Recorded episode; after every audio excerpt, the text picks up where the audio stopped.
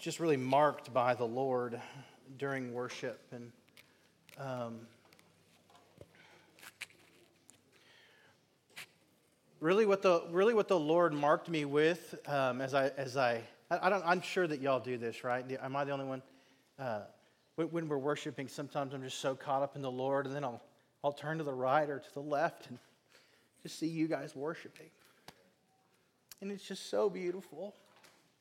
It's so beautiful to see how God has taken a, a, a ragtag group of folks and brought us together in a, in a common love and in a common purpose. And um, it's just so beautiful. And, and the hunger that you guys were pouring out during worship, just the, the readiness for the, for, the, for the next season with God, for the next level with God, it, it, it's just so marking. And then people got up and spoke words about the King of Kings and the Lord of Lords and a, and a jealous God.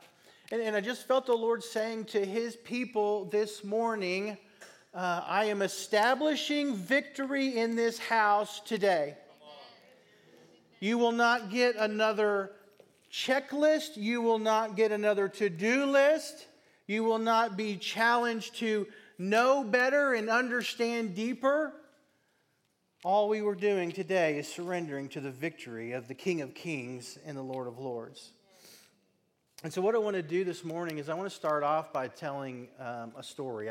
It's really a collection of stories from the Gospels, but, but I'm going to kind of weave them together and reorder it in such a way and, and tell it in kind of a, a unique fashion that you may have never heard the Gospels told this way before. And I've, I've done the, the biblical and scholarly research to know who was where and when. And um, so, so the purpose of this story is for you just to hear the heart of God this morning, to hear the heart of Jesus this morning. Uh, but but he's putting it in story form so that you can find yourself in the story, right? Any good story we want to that we're, that we're listening to. God's challenging us to find ourselves in the story. So, if you'll allow me, I'm going to start our, our story this morning. Um, one day, Jesus was out and about. Uh, he was near, near, near, Capernaum, he was near the shores of the, the Sea of Galilee. And, and Jesus had a, a, big decision to make, so he, and he wanted to be alone. He wanted to be with his Father, he wanted to pray. It, it was a really big decision. Um, in, in, fact, he had, he had 12 really big decisions to make. And, and this decision was so important to Jesus that he stayed awake praying all night to the Father.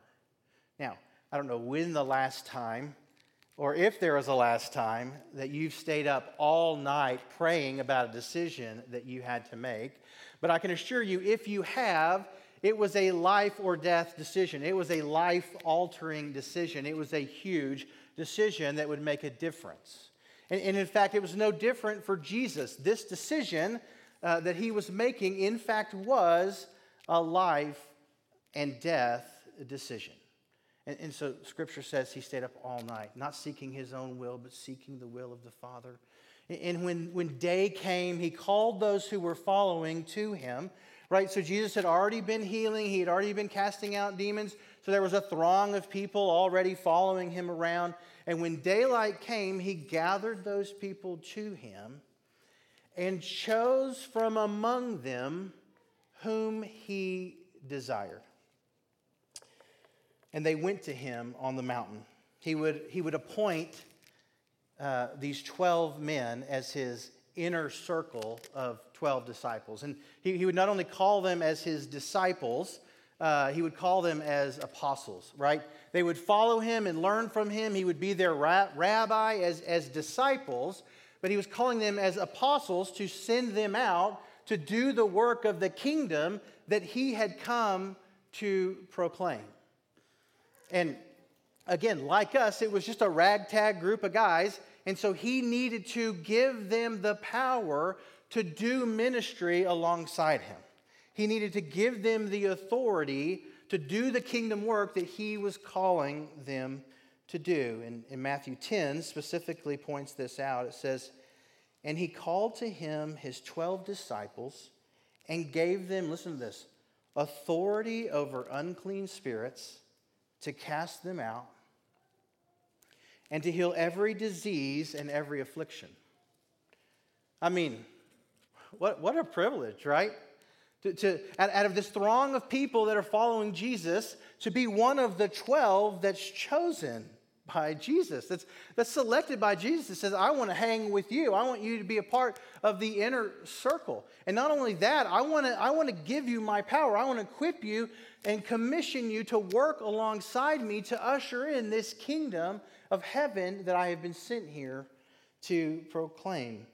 You see, Jesus was choosing to enter into deep relationship with these men. They would be by his side for three and a half years of active kingdom ministry. They would cast out, they would deliver, they would heal in the name of Jesus. That they had been chosen by the long awaited true Messiah that had been prophesied 700 years earlier by Isaiah. The one true king of Israel had chosen them. And he would call Simon Peter and Andrew and James and John, the sons of thunder, Philip, Bartholomew, Matthew, Thomas, James, the son of Alphaeus, Simon the Zealot, Thaddeus, and Judas Iscariot. And, and, and this is where our, our perspective is going to shift a little bit as we continue our story. So there stood Judas Iscariot. And what was he doing? He was answering the call to follow Jesus. You ever thought about that? To, from the outside looking in, as far as the disciples could tell, as far as anybody else t- could tell, Judas Iscariot was answering the call to follow Jesus, to walk in communion with Jesus. He was feeling the love and honor of being chosen and desired by Jesus. He was being filled with the power to cast out demons, to heal every disease and every affliction. You see, Jesus had, like I said, Jesus had already been healing people. He'd already been setting people free. And so surely Judas is standing there in this moment, feeling the love of God poured out on him as he is chosen by the one true Son of God. And, and then maybe this thought slides in. Did God really say that He loves the, the whole world, like even, even me? That He sent His only begotten Son? Like, like, like if Jesus knew my inner thoughts, if He knew my heart, He, he certainly wouldn't choose me. I'm not worthy to be chosen by Jesus. And as Judas stood there, Jesus would send him along with all of the other disciples with this charge out of Matthew. It says, Go nowhere among the Gentiles and enter no town of the Samaritans, but go rather to the lost house of the go, go rather to the lost sheep of the house of Israel. And proclaim as you go, saying, The kingdom of heaven is at hand. He gave, he gave Judas this charge heal the sick raise the dead, cleanse lepers, cast out demons. And Jesus says this You received without paying, give without pay. And, so, what, what is Judas supposed to make of this call, right? On, on one hand, yes, what an honor to be chosen by Messiah to follow him. But, but, but now, this this commissioning, uh, this calling to serve alongside him in kingdom ministry, right? This is starting to sound like there's going to be a little bit more of a cost to it than I had planned. Like, I'm going to have to leave my house. I'm going to have to leave my family. I'm going to have to leave my job and my income to, to follow him. And, and then Jesus tacks on these three words that we know would weigh heavy in Judas's mind, in his heart. Jesus said, Give without pay. And so I, I can't help but think in, in that moment did Judas say, uh, sorry, did, did Judas think, did Jesus really say, give without pay? I, I mean, what an honor, right? It's an honor, Lord. Thank you. But, but they're starting to seem a little bit bigger of a cost associated with, with following you. And, and I do enjoy the finer things of, of this world, right? And like you just said, we're going to be sent out as sheep among wolves. So maybe there's some sort of like hazard pay. that, that, that should be appropriate, right? But, but give, give without pay, did, did Jesus really say that? You see, Judas was pondering the, the, the question around the cost of following Jesus.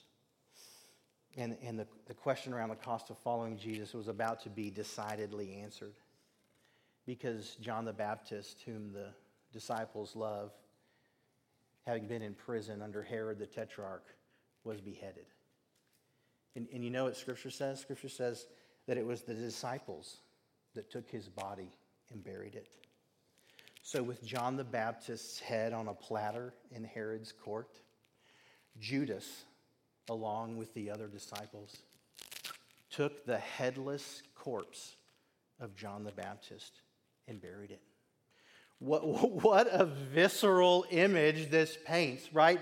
You, you are the lucky one who has just been chosen to follow Jesus. Here's a former follower of Jesus. Can you take his headless corpse out and bury it? So you can't, you can't convince me that, that standing there, Judas uh, wasn't questioning in his head. Did, did Jesus really say that I have come to set the prisoner free? I mean, look at that. Then John was in prison, and I feel like he left him there, left him there, and now he's dead. This, this didn't work out too, too well for John. Does, does this same fate await me? Am I ready to give up everything to follow Jesus? And Jesus loved John the Baptist. And so when he heard about the, the death of his uh, friend, he drew away to a, a, desolate place to, to mourn the loss of his friend. But, but, but he, the, the, the, secret, the cat was already out of the bag. The secret was out, and the, and the people from the surrounding towns knew that he was there, and so they followed him on foot. So he couldn't sit there alone with the Father and mourn the loss of John the Baptist. Instead, he had compassion on the multitude. And Scripture says that he healed their sick. And when the disciples were ready to send them away back to the towns to go buy their dinner, Jesus had further compassion on them and said, No, let's feed them. And so Andrew says, Hey, there's a boy with five loaves and two fish. And so Jesus took the bread and he broke it and he gave thanks to his Father in heaven. And then scripture says that he gave it to the disciples to pass out. So he took some of the bread and he took some of the fish and he gave some to Simon Peter and some to Andrew and some to Matthew and some to Thaddeus and some to James and some to Philip. Which ones have I said and which ones haven't I said? I can't remember. And he gave some to Judas. And so here Judas is passing out miracle bread that just keeps miraculously appearing. And every loaf that miraculously appears in his hand or, or a basket that never empties, I, I don't know the mechanics of it, right?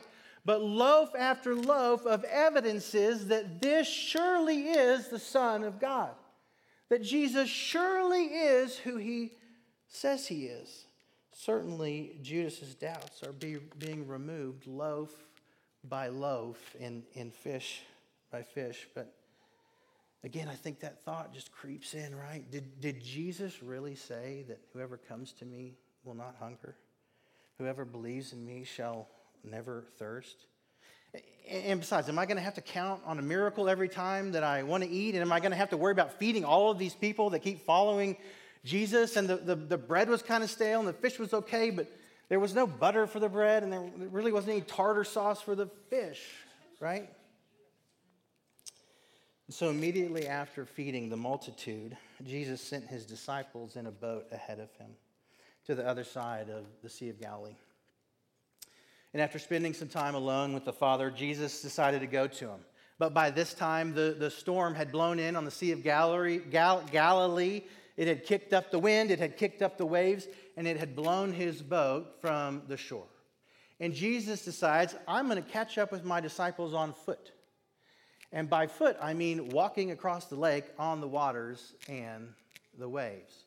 And so here is Jesus walking across the waters to the boat filled with disciples. And there, securely in the boat, stands Judas, along with the other disciples marveling at the interaction of Peter and Jesus on the waves. And when Jesus brings Peter back into the boat and the waves calm and the wind subsides, Scripture says this And those in the boat worshiped him, saying, Truly, you are the Son of God. Judas standing among them. And I have to think this thought crept in. Did, did Jesus really say, if you've seen me, you've seen the Father? Like, it, it, I've, I've seen some, some crazy stuff, but like, is this truly the, the only begotten Son of the Father? Is this, is this the Father sending his Son down in, in the form of a, of a human? That's not the Messiah that, that we've expected. Later, Judas would witness Lazarus four days dead come out of the grave at the command of Jesus. Come out, Lazarus. Judas was standing there. Church, at this point, Judas knew the truth. He knew the truth. He didn't need any more evidence. I believe that Judas looked at Jesus and objectively knew he was the Son of God. I believe he knew that Jesus was the real deal. What he had witnessed up to this point, this story you've heard up to this point, is just undeniable. The truth is staring him in the face. So, so hold on to that. So now, in Holy Week, the day before the feast of Passover, Jesus and his disciples gathered for a meal. In this part, I'll read the narrative straight from, from John chapter 13. Just listen to this. It says, During supper, when the devil had already put it into the heart of Judas Iscariot, Simon's son, to betray him, Jesus, knowing that the Father had given all things into his hands and that he had come from God and was going back to God, Jesus rose from supper. He laid aside his outer garments and taking a towel, tied it around his waist. Then he poured water into a basin and began to wash the disciples' feet.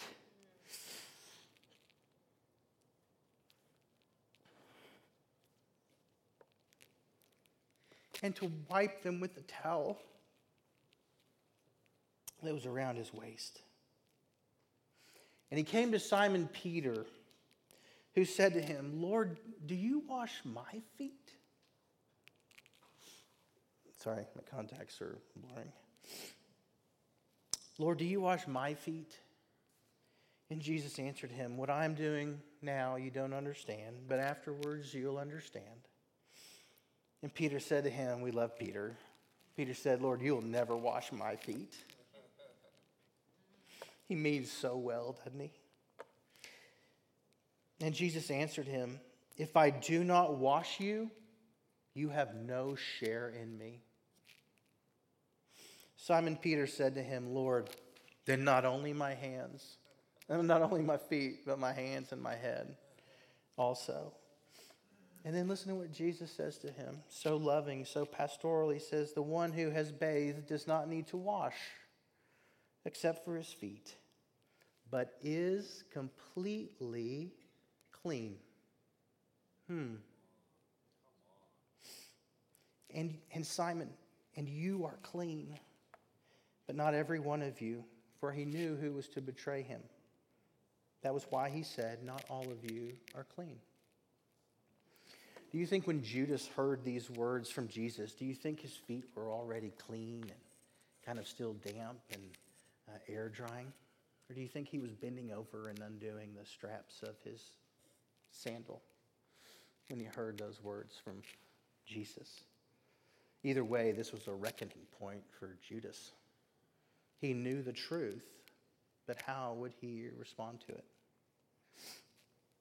You see, Judas understood that Jesus was the truth. But Jesus is not an abstract truth to be understood. He is a person with an invitation who must be responded to. Simon Peter in this passage cries out, Lord, Lord, if you, if you can make me clean, then don't just wash my feet, wash the whole stinking thing, head to toe. I need the, I need the deluxe package with the wax. I need it, I need it all. And Jesus, knowing that Peter was about to deny him not only once, but three times, turned to Peter and said, You are clean. You are clean. He's not calling us to be perfect. He's simply calling us to believe. Believing in Jesus is not a mental assent to an objective truth. Believing in Jesus is being fully convinced and fully persuaded that receiving Jesus as the truth is the only way to receive life. In, in fact, a chapter later, Jesus would say these words I am the way, the truth, and the life. And nobody comes to the Father except through me. Through me. Not because of me, not theologically because of me, but through me, experientially and personally through Jesus Christ. He wants to have an encounter of love with you. He wants to wash you clean from your head to your toes. And once he's done it, sure, you might need to wash your feet every once in a while. Those things get stinky. But you are clean. Knowing the truth is different than believing and receiving the truth. It says in Ephesians chapter 1 verse 13 and 14, in him you also after listening to the message of truth, the gospel of your salvation, having also believed. Having also believed what? You were sealed in him with the promise of the Holy Spirit, who was given as a pledge of our inheritance, with a view to the redemption of God's own possession, to the praise of his glory. A few moments later in John 13, Jesus would say exactly this that we have to receive him as truth. We can't just know him objectively as truth, we have to receive him as truth. He says, Truly, truly, I say to you, whoever receives the one I send receives me, and whoever receives me receives the one who sent me. Back to our story. After saying these things, Jesus was troubled in his spirit and testified, Truly, truly, I say to you, that one of you will betray me. The disciples looked at one another, uncertain of, whom he spoke. One of his disciples, whom Jesus loved, you gotta love John too, uh, was reclining at table at Jesus' side. So Simon Peter motioned to him to ask Jesus of whom he was speaking. So that disciple, leaning back against Jesus, said to him, Lord, who is it? Who will betray you? And Jesus answered, It is he to whom I give this morsel of bread when I have dipped it. So when he had dipped the morsel, he gave it to Judas, the son of Simon Iscariot. Then, after he had taken the morsel, Satan entered into him. Jesus said to him, What you are going to do, do quickly. So after receiving the morsel of bread, he immediately went out, and it was night. And you guys know the rest of the story. Judas would betray the Christ for 30 pieces of silver. But I don't believe it was the 30 pieces of silver. I believe it was the myriad of lies that he'd come into agreement with over his time with Jesus, presented with the, the, the truth over and over and over. Knowing the truth, he did not believe it. Knowing Jesus, he did not receive him. He refused to accept Jesus as the way, the truth, and the light. Every time Jesus would display himself as the truth, right? Sign after sign, wonder after wonder, miracle after miracle, what happened? The enemy followed up with lie after lie and seed of doubt after seed of doubt and seed of accusation after seed of accusation, and seed of perversion after seed of perversion. Still, Judas just decided that either he wasn't worthy, or the cost was too high, or he'd rather enjoy the things of this world than, than lay his life down for Christ. I'm well aware, church, that uh, nobody likes to find even a hint of themselves in a story about Judas. But, but even Peter was brought to the end of his self righteousness after his threefold denial. And he was the most excited when he heard that Jesus had risen. And he ran. And all he found from his risen Savior was forgiveness and a loving embrace. So this morning, I want to ask a question What could God do with a church who collectively laid down their religious spirituality on the altar and decided to come out of agreement with some of the lies that we've been believing about ourselves and fully surrender to the Spirit of truth, stepping into the reality of who we are in Christ. Sorry.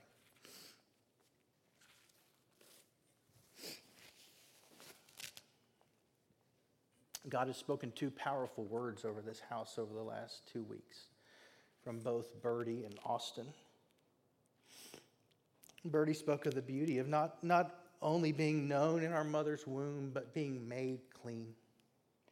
Being made clean and set apart in the foreknowledge of God so that we could truly be transformed from glory to glory. And then the beautiful simplicity that Austin presented to just believe what God says about you and live a life of discovery in Him as you walk in the light of life in relationship and fellowship with Him. But I also think it's important as your pastor to stand before you and let you know that that, that beautiful reality that Bertie spoke of and the, the, in the beautiful simplicity that Austin laid out, those messages, while beautiful, they also punched me right in the gut. Just exposed a lot of stuff that needed to be exposed. The self imposed prison of our inner thought life that Bertie talked about. It just stuck with me. It just stuck in my heart, the Lord wouldn't, wouldn't let, it, let it go. The self, right? When, when Bertie was talking about this self imposed prison of our inner thought life, right? Where, where, we, where we say we're Christian and we're all, we act all spiritual, and, and, and then in our heads we think we we, have self doubt and self loathing, and I'm not worthy. We're believing all the same lies that Judas was believing in the story. And, but that word prison just kept banging on my mind and banging on my heart. And the Lord said, No, where the Spirit of truth is, there is liberty, there is freedom. If there's not freedom, it's not the truth.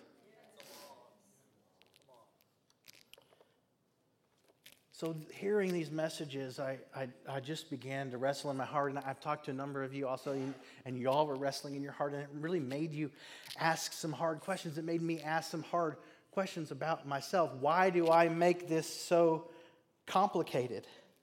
My inner, di- my inner dialogue can be so different from the outward reality that, that I portray to all of you, really exposing me as a hypocrite more often than not. And then the flesh flares up and says, okay, okay, so what's the process to fix this? I need a process. Bertie, you didn't leave me with a process. I need a checklist. I need a to do list. What can I study? What book can I read? And even in this inner struggle, I just felt stuck in this never ending cycle. And I realized we probably all feel stuck in this never ending cycle, right? When, when Bertie was talking about that prison, you could hear the collective groan of the audience as we were being convicted. And like I said at the beginning of service, God doesn't want us to respond this morning with more trying. You don't have to believe better or understand deeper or have a breakthrough of some increased measure of faith. You've been given everything needed for life and godliness to listen. Be a partaker in the divine nature. What a promise. What a promise. And you can't be a partaker in the divine nature if you're not clean. So if you've called on the name of Christ, if you've believed and received him in your heart, listen, church, you are clean. You are clean. But there's a spiritual battle over you. Just like Judas, before you come to Christ, there's a spiritual battle over truth to try to keep you from believing the truth about who Jesus says he is and the promises that he has for you. But listen to this today, church. Once you have come to Christ, that battle doesn't stop. See, once the enemy has lost you to the family of God, he continues to pummel you with lie after lie, trying to distort and dilute the truth about you that God has spoken over your life and dilute it to the point and have it acclimate to the culture enough to where the, the, the gospel you profess and the, and the sonship that you live out isn't even attractive to a world that's dying and lost. What a tactic of the enemy. We have to understand that we're fighting a real spiritual enemy. The same voice that asked Adam and Eve, Did God really say? Is the same voice that was always in the head of Judas, who he eventually succumbed to. And it's the same voice that accuses us and lies to us on a daily basis. That same voice that is prowling around like a roaring lion, waiting to devour us. Jesus, speaking of the devil, says in John 8, verse 44, he was a murderer from the beginning and does not stand in the truth because there is no truth in him. Whenever he speaks a lie, he speaks from his own nature, for he is a liar and the father of lies. You see, the lies of the enemy lead to captivity. And we have all, to some degree, believed some of the lies of the enemy. While, while we were worshiping, the Lord said, My people are ready for this message. They're hungry enough for this message. So listen, to all of us, to some degree, have believed the lies of, an, of the enemy. Some of these lies we've heard our whole lives. So, some of these lies, he used people in our lives that were supposed to love us to speak those lies over us. Some of these lies we've heard so long and so often that we've actually come into agreement with these lies, and we think this is just a part of who I am, and I will always have this struggle inside of me. We have to come out agreement with those lies this morning. Religion says obedience will lead to God's love. The gospel says obedience is the fruit of being loved by Him and loving Him in return. Religion says you are clean only if you keep a perfect track record for some indeterminable period of time. But God says you are clean because you've been washed in the blood of the Lamb. Religion says you need greater faith to walk in the power of the Holy Spirit. God says, spend time with me and tap into the power that you already possess. The enemy says you are not worthy of God's forgiveness. The enemy says you're not worthy of God's calling. The enemy says you're not worthy of God's anointing. The enemy says you're not worthy to be used for the kingdom. And God says this morning, You are worthy. We cried out to Him in that last song that He is worthy, and He says it back to you this morning. You are worthy. You're worthy. You're worthy. You're clean and you're worthy. So the call this morning is simple surrender not to the lies of the enemy, but full surrender to the Spirit of truth. When you surrender to the Spirit of the, when you surrender to the Holy Spirit, the Spirit of truth, it will change your Christian walk. You will begin to walk in the fruit of the Spirit of truth and the freedom of the Spirit of truth. John 16, 13 through 15. We all know this verse and we all love this verse. When the Spirit of truth comes, he will guide you into all truth. For he will not speak on his own authority, but whatever he hears, he will speak, and he will declare to you the things that are to come. He will glorify me because he will take what is mine and declare it to you. And all that the Father has is mine. Therefore, I said, what, He will take what I have and give it to you. So Jesus says, You think I have everything? Yeah, because I got everything that the Father has. And what I have, plus what the Father has, I will declare it to you through Holy Spirit. Is that power, is that equipping to do the kingdom work that God has called us to do? He will guide you. Um, says he will guide you into all truth. It's a journey. It's a journey. He'll guide you into truth, into truth. It will be a fully immersive and fully personal and fully experiential process. The Rhema word of God will be declared to you, that, that inspired words breathed by God directly into your spirit, whispered into your ear, just like Elijah heard the voice of God still softly whispering in the cave. Listen to the Lord this morning. Listen to the Rhema word of the Lord this morning. Say, You are clean and you are worthy. You are clean and you are worthy. The fruit of surrendering to the Holy Spirit is a life of obedience. Obedience isn't the path or process to sanctification, it is the fruit of having been sanctified by the blood of the Lamb. You have been washed, 1 Corinthians 6, that Barry talked about. You, you, you, you, uh, you have been made clean. You have been justified. You are washed. You are clean. The Lord can't stress this enough this morning. And it's the truth that sets us free, right? Um, like we said before, if there's no liberty, it's not the truth.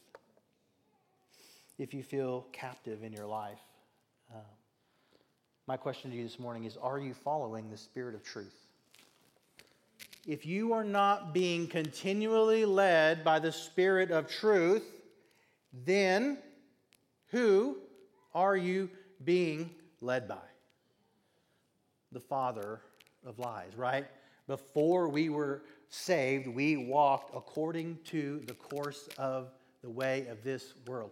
We were servants of the devil. So the voice that's whispering in your ear has to be the Rhema word of God. It can't be that voice that says, Did God really say? Did God's word really say? Did Jesus really say?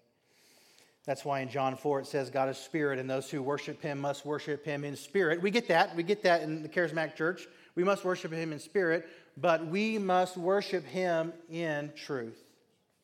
John 17, 17, a simple verse says, Sanctify them in the truth. Your word is the truth. Washed in the water of the word. There's freedom in here this morning in surrendering to the Spirit of truth. There's freedom when, when, when your foundation is secure, right? The beautiful thing about truth is that, is that truth is absolute, truth is immutable. Truth is Im- immutable. Truth cannot be shaken. Truth cannot be moved. The truth about who Jesus is has never changed and will never change. And if you are truly following Jesus Christ, the truth about you has never changed and will never change. See, see, God's view of us doesn't vacillate between our good and bad behavior. It's when we look at ourselves through the lens of sin that distorts the perspective of the reality that exists. The reality hasn't changed. You are clean. You are washed. You are worthy. But when you put that filter, when you, when you look at life and look at yourself through the lens of sin, it distorts that perspective. We have to live with a gospel lens that says you are washed, you are sanctified, you are justified in the name of the Lord Jesus Christ and by the Spirit of our God. So this morning, God says, where the Spirit of the Lord is, there is freedom. He says, if you abide in my word, you are truly my disciples. And you will know the truth, and the truth will set you free. See, in the Old Testament, when somebody would bring a sacrifice to the altar, what was inspected? Was it the person bringing the sacrifice? Did they have to qualify? Did they have to be blameless and spotless? No. It's the sacrifice that was inspected. And our sacrifice was perfect. Our sacrifice was complete. The blood of Jesus is sufficient. The blood of Jesus atones. It is, it is so ridiculously simple. Just surrender. Just surrender. What the Lord said is look, this church is so hungry, it is so poised, it is so ready, it doesn't have to do another thing. Just walk in the truth that already exists. Walk in the reality that is yours this morning. And, and so I want to invite the, the band back up. And I, I want us to have a time of, of activation this morning. I, I, I want to have a, a time where we can reflect with the Lord and think about those areas in our lives where we have believed a lie about ourselves. We know the devil is prowling around like a roaring lion trying to devour us. And look, right now, some of you are trying to suppress that, that one thought that you know, that you know the Lord wants to deal with in your life today. That, that thought wells up, it creeps up, right? Some, some of, we talked about that one thing we can't release to the Lord, right? Uh, some, some of you did that last week and activated that. I want us to leave these lies behind. I want to come out of agreement with these lies at a church. What, what happens when a whole church on a Sunday morning decides enough is enough? What happens when a whole church, as a body, as a community, says, no more? If Jesus said about me, it's true. If Jesus said I can do it, I can do it. If Jesus said I can do greater things than he, I will do greater things than he. So I want you to spend some time with the Lord. We're going to worship, we're going to sing. They're going to sing the goodness of God again, right? Just that, just that idea of God having been running after you your whole life. Even when you wander, even when you stray, even when all you can think about yourself is, I am such a wretch. I am such a mess. God's running after you this morning, not asking you, He's not asking one thing of you. He's not asking you to do one thing. He's just asking you to surrender. He's asking you to take that lie that you struggled with and lay it at the foot of the cross. We can approach the throne of grace with confidence to find mercy and help in our time of need, says the Lord. And I want you to do that right now. In a minute, we're going to take communion together, and I'll lead us through communion. But I want you to have time to prepare your heart for communion. God's word says, do not take communion lightly. If we have something against our brother, leave the meal, go get right with your brother. You know what happened to me this week? Went to a, a revival night at a different church. Just wanted to see what the Lord's doing in Boerne. And the speaker was speaking on forgiveness. And he was speaking on also the uh, reverse of that unforgiveness. And, and in this revival night, he made a call to forgive. And I, I sat there and I looked across the room, and sitting in that room um, was somebody that I had been on staff with at a church in a prior who I had hurt personally, who I had wronged as a church leader.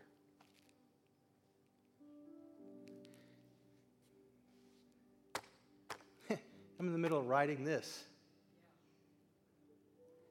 The Lord said, You're not spiritual. You're not fooling anybody. But I've forgiven you so much. You've been, you've been forgiven so much. Just go ask for forgiveness. So I went over to this brother and reconciled with his brother. I reconciled with his father. And there was healing in that moment.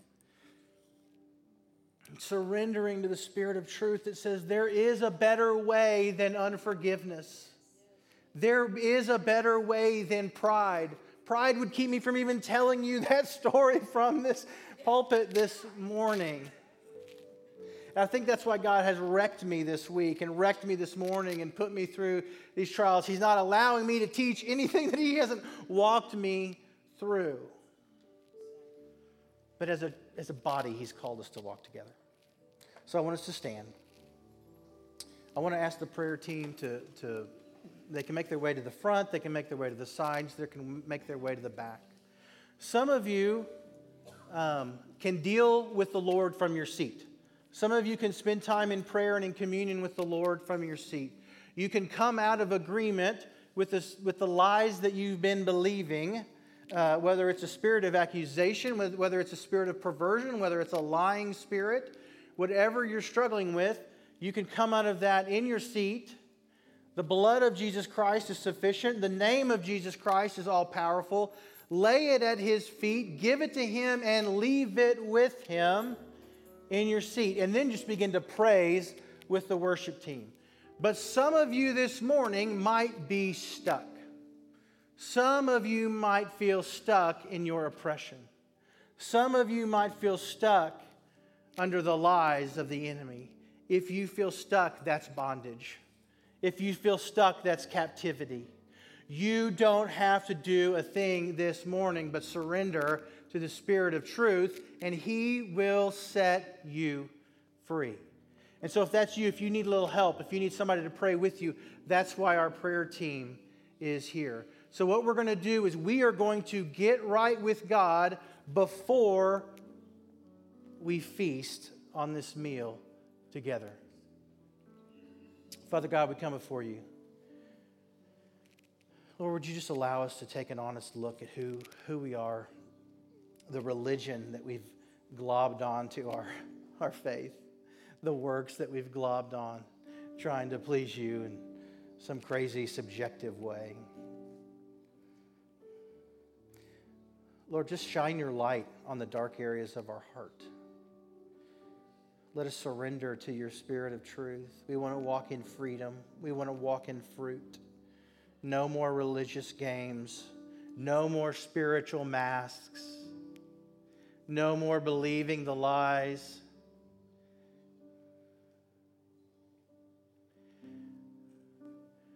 No more believing the lie that I probably deserved the trauma that somebody else caused in my life.